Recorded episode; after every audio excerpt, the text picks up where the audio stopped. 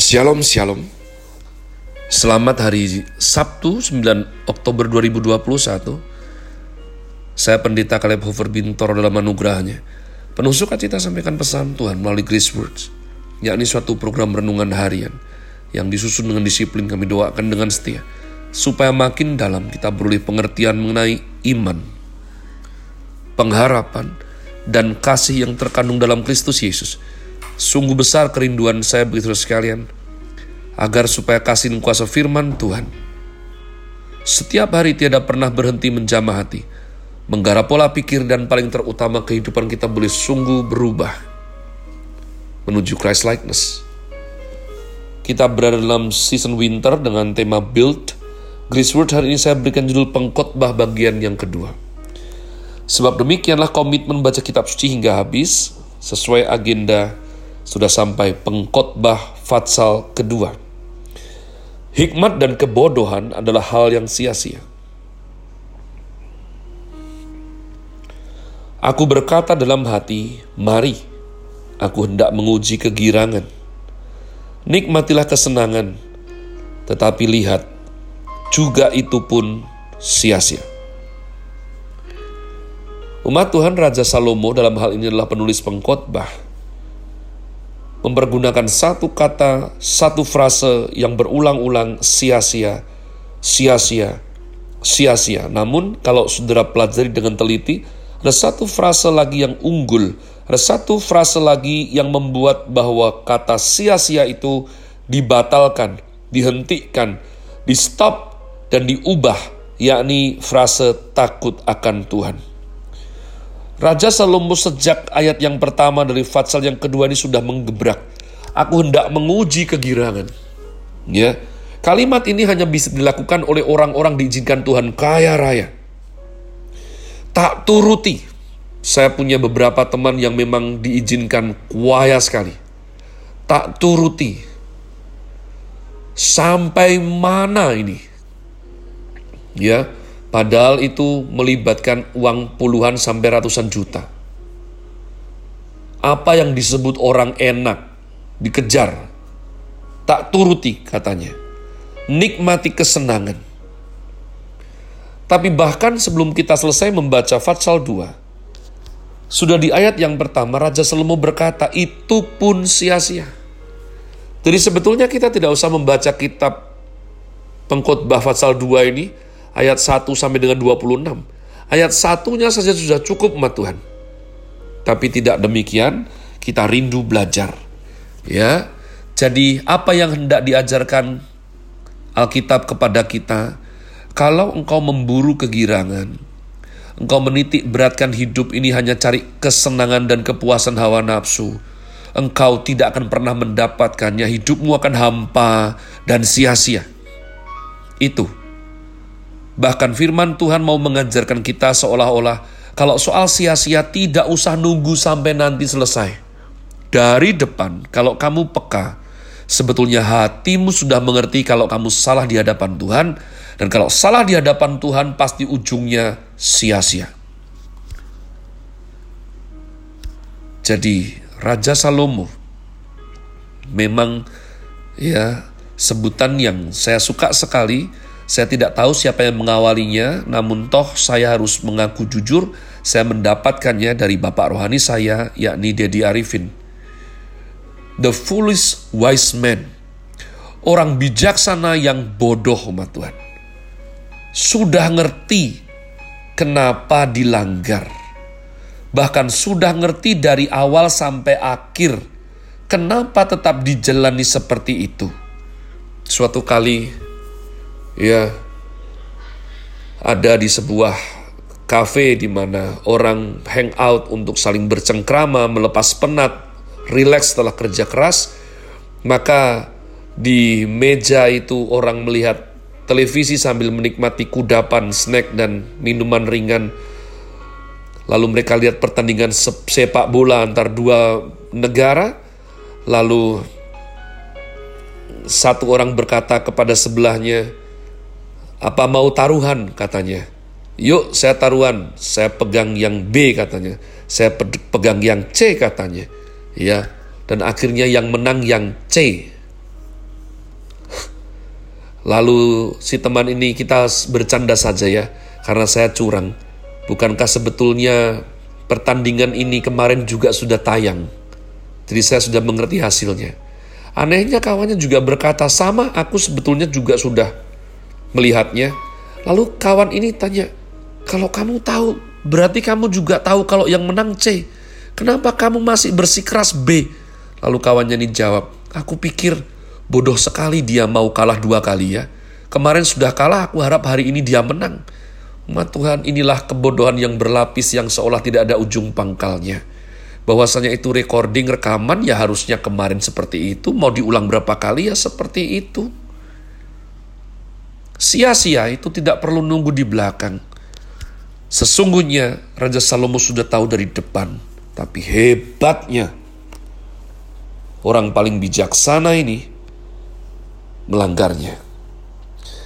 Nah umat Tuhan, saya berdoa supaya baru dari ayat yang pertama pun kita sudah belajar sesuatu. Ayat yang kedua, tentang tertawa aku berkata itu bodoh dan mengenai kegirangan apa gunanya. Orang kalau sudah seperti ini ditabrak terus akhirnya saudaraku ya pahit sinis. Ya, saya punya teman seperti ini. Lihat orang bahagia, sukacita, makan, enak, stik, aku udah pernah foto di Instagram orang ke Korea Jepang, ha, itu juga aku sudah pernah. Tapi diucapkan dengan nada yang pahit.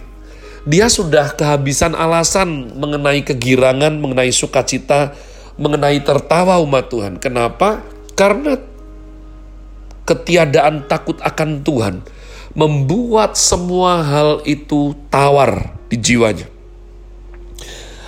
Aku menyelidiki diriku dengan menyegarkan tubuhku dengan anggur sedang akal budiku tetap memimpin dengan hikmat.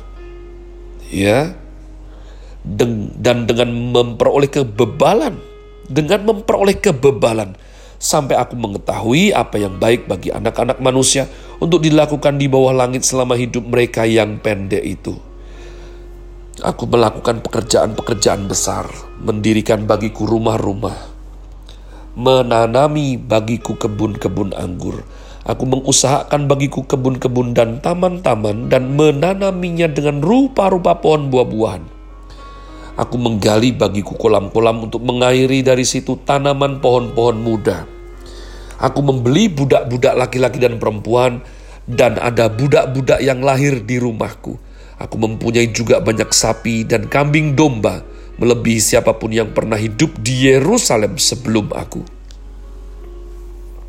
Ya, jadi umat Tuhan lihatlah ini intensitasnya akan makin naik. Betapa Raja Salomo itu mengalami hidup yang diimpikan semua orang. Tapi aneh. Sia-sia tidak bahagia. Saya lanjutkan terlebih dahulu umat Tuhan. Aku mengumpulkan bagiku juga perak dan emas. Harta benda raja-raja dan daerah-daerah. Aku mencari bagiku biduan-biduan dan biduanita-biduanita. Dan yang menyenangkan anak-anak manusia yakni banyak gundik jadi umat Tuhan bahkan Raja Salomo mempunyai ya all star bintang-bintang penyanyi artis-artis itu yang siap menghibur dia kapan pun. Bahkan dia katakan ada sesuatu yang menyenangkan anak-anak manusia saya percaya secara kedagingan banyak gundik. Dengan demikian aku menjadi besar, bahkan lebih besar daripada siapa pun yang pernah hidup di Yerusalem sebelum aku. Dalam pada itu hikmatku tinggal tetap padaku. Ya, ada hamba-hamba Tuhan begitu melanggar, begitu salah, menyembah berhala, hidup tidak suci, hikmatnya dicabut hilang. Raja Salomo tidak, umat Tuhan. Aku tidak merintangi mataku dari apa pun yang dikehendakinya. Dan aku tidak menahan hatiku dari sukacita apa pun, bayangin. Sebab hatiku bersukacita karena segala jerih payahku. Itulah buah segala jerih payahku Ketika aku meneliti segala pekerjaan yang telah dilakukan tanganku dan segala usaha yang telah kulakukan untuk itu dengan jeripaya, lihatlah, segala sesuatu adalah kesia-siaan dan usaha menjaring angin. Memang tidak ada keuntungan di bawah matahari. Lalu aku berpaling untuk meninjau hikmat, kebodohan, dan kebebalan.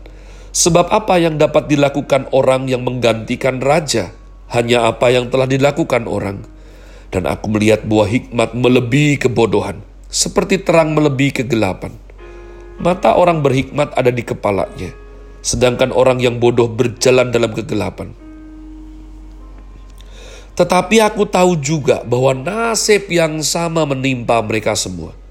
Maka aku berkata dalam hati, nasib yang menimpa orang bodoh juga akan menimpa aku. Untuk apa aku ini dulu begitu berhikmat? Lalu aku berkata dalam hati bahwa ini pun sia-sia.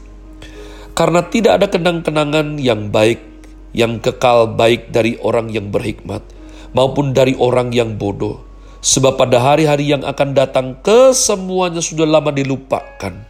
Dan ah, orang yang berhikmat mati juga seperti orang yang bodoh. Saudara bisa rasakan kepedihan, kekecewaan, kepahitan.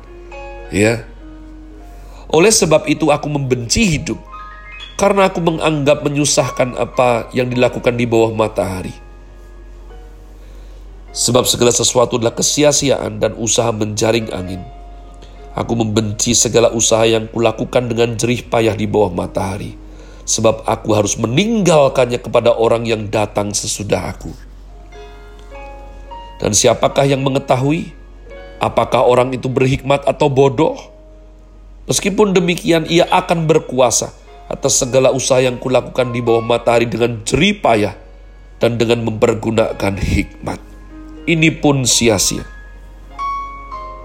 Ya, saya bersyukur sebab dari awal semua leader di Rock Ministry sudah didorong oleh Bapak Rohani kita untuk mempersiapkan regenerasi. Memang ini penting sekali. Dengan demikian, aku mulai putus asa terhadap segala usaha yang kulakukan dengan jerih payah di bawah matahari. Sebab kalau ada orang berlelah-lelah dengan hikmat, pengetahuan, dan kecakapan, maka ia harus meninggalkan bahagianya kepada orang yang tidak berlelah-lelah untuk itu. Ini pun kesia-siaan dan kemalangan yang besar. Apakah faedahnya yang diperoleh manusia dari segala sesuatu, dari segala usaha yang dilakukannya dengan jerih payah di bawah matahari, dan dari keinginan hatinya?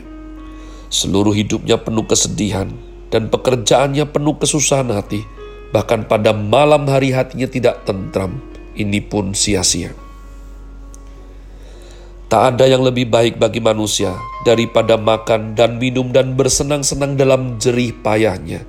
Aku menyadari bahwa ini pun dari tangan Allah. Karena siapa dapat makan dan merasakan kenikmatan di luar dia? Karena kepada orang yang dikenannya, ia mengaruniakan hikmat, pengetahuan, dan kesukaan. Tetapi orang berdosa ditugaskannya untuk menghimpun dan menimbun sesuatu yang kemudian harus diberikannya kepada orang yang dikenan Allah. Ini pun kesia-siaan dan usaha menjaring angin. Saya berdoa pengurapan Tuhan ada atas kita sehingga kita dapat memetik pelajaran daripada pembacaan kitab pengkhotbah pasal 2 hari ini. Have a nice day. Tuhan Yesus memberkati saudara sekalian. Sola Grazie.